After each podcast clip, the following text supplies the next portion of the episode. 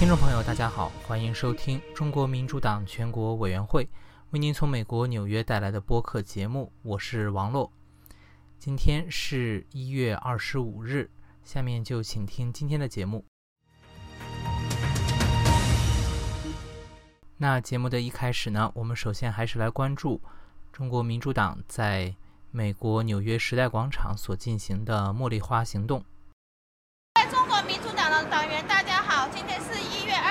是我们三百六十二次的茉莉花活动。每个星期六，我们都会来到纽约的闹市中心时代广场举行我们的抗议活动，目的是为了声援大陆的维权人士，抗议中共的腐败与暴政。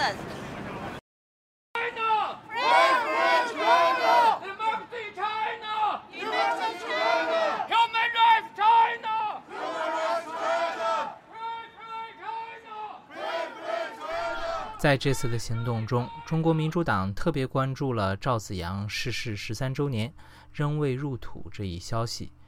中共中央前总书记赵紫阳逝世十三周年，其女儿王艳楠说，父亲和母亲梁伯奇的骨灰仍然存放在旧居中，希望可以尽快和当局达成共识，让父母合葬入土为安。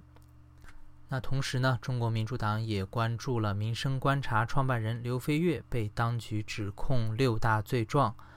以及冉崇碧案件、吴京胜被抓案、香港黄之锋再度被判刑，以及张王所因上访被判刑的消息。在一月二十三日周二下午一点钟，中国民主党。美国地区委员会的部分党员在党部参加了由中国民主党主席王军涛组织的党课学习。这次的题目是“美国政府关门能凸显中国集权政治的优越性吗？”那么以下呢就是党员孙广伟报道的节选。近期，美国政府因预算问题导致政府关门，新华社多次发文。指美国政府关门，反映出美国政治治理能力下降、政治信用透支的深层问题。另有社评将美国政府关门同西方民主制危机连在一起，称美国的政治现实将使得世界上愈来愈多的人们反思这种混乱的政治制度的可行性以及合法性。